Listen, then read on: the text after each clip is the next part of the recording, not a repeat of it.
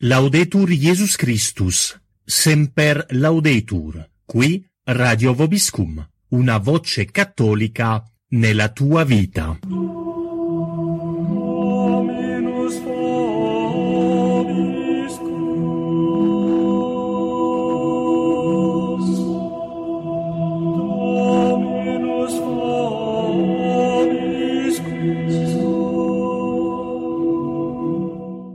Siete all'ascolto della rubrica Verità e menzogne, a cura di Danilo Quinto. Buon ascolto a tutti.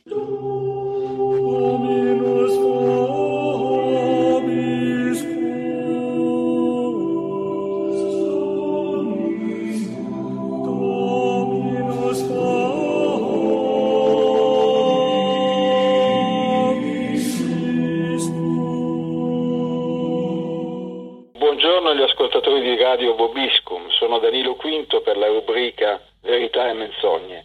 Oggi vorrei occuparmi della manifestazione che si terrà a Roma il 30 gennaio, il cosiddetto Family Day. E il titolo di questo intervento potrebbe essere Il popolo di Dio. Il popolo di Dio è un'espressione che è tornata per così dire di moda in occasione proprio di questa manifestazione. È stato detto che è un'occasione storica perché si riunisce in piazza il popolo di Dio.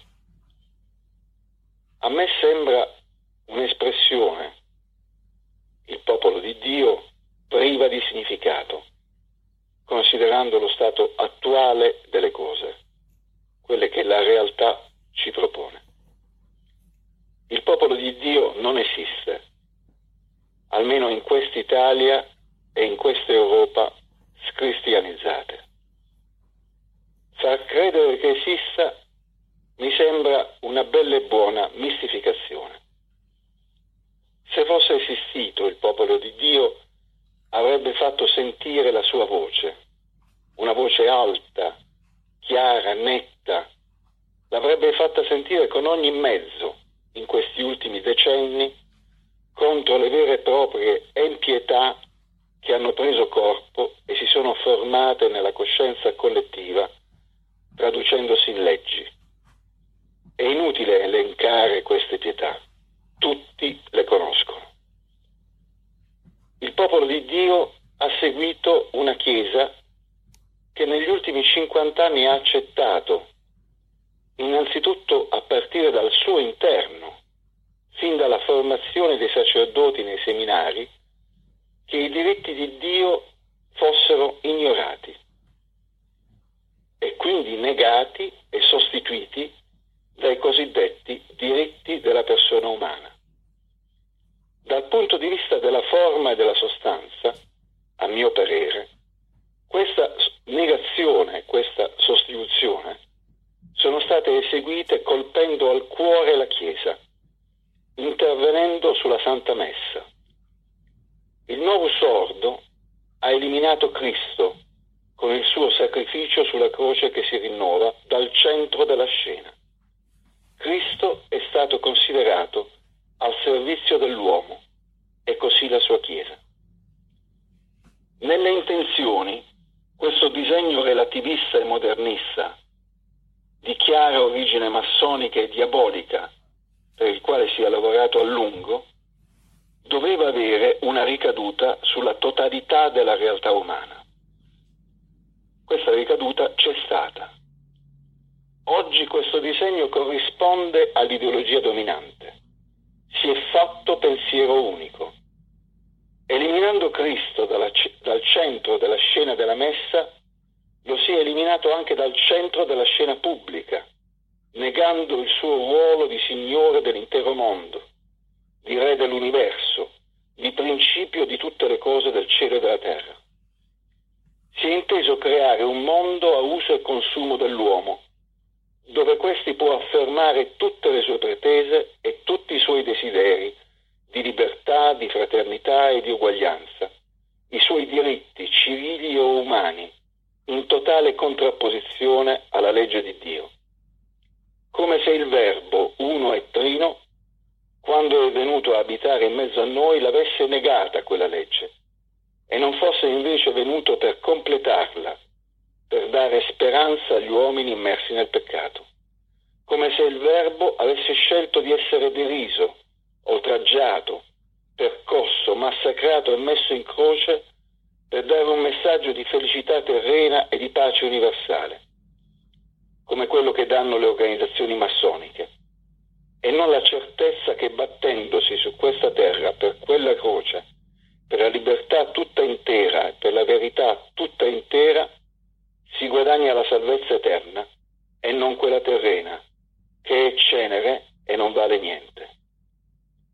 È stata edulcorata e sotterrata la verità. Molti di coloro che l'hanno fatto, e lo dico seriamente, mostrano di credere che Cristo sia morto di freddo. Per questo non si pronunciano più le parole peccato e pentimento.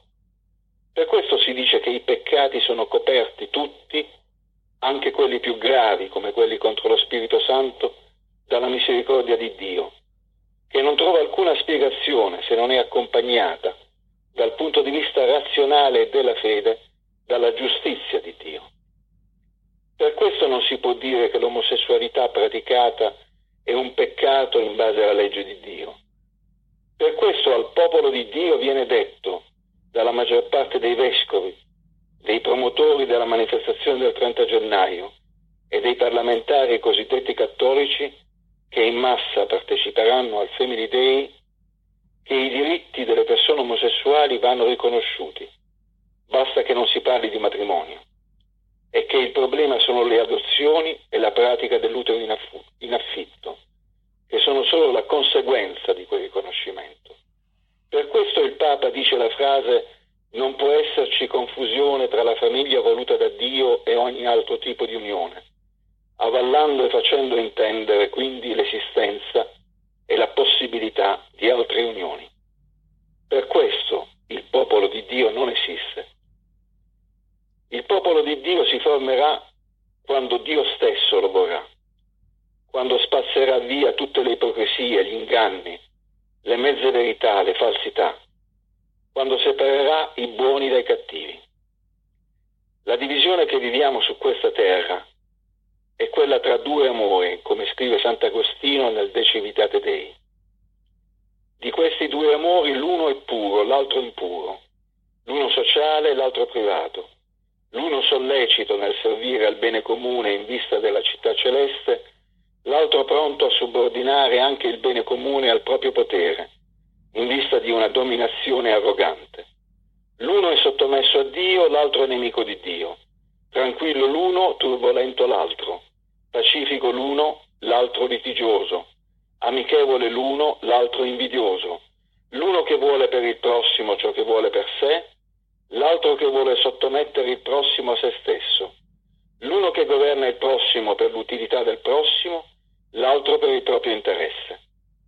Questi due amori si manifestarono dapprima tra gli angeli, dice Sant'Agostino, l'uno nei buoni, l'altro nei cattivi, e segnarono la distinzione tra le due città fondate nel genere umano sotto l'ammirabile e ineffabile provvidenza di Dio che governa e ordina tutto ciò che è creato da lui, e cioè la città dei giusti l'una, la città dei cattivi l'altra.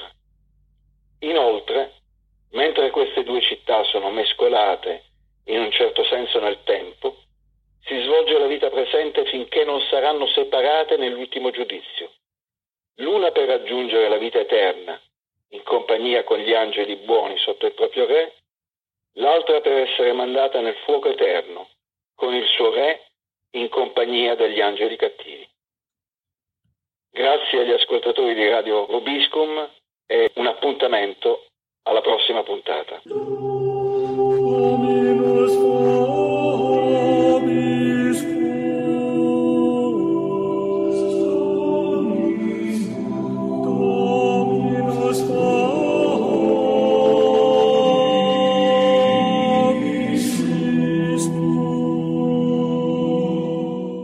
Siete all'ascolto della rubrica Verità e menzogne a cura di Danilo V.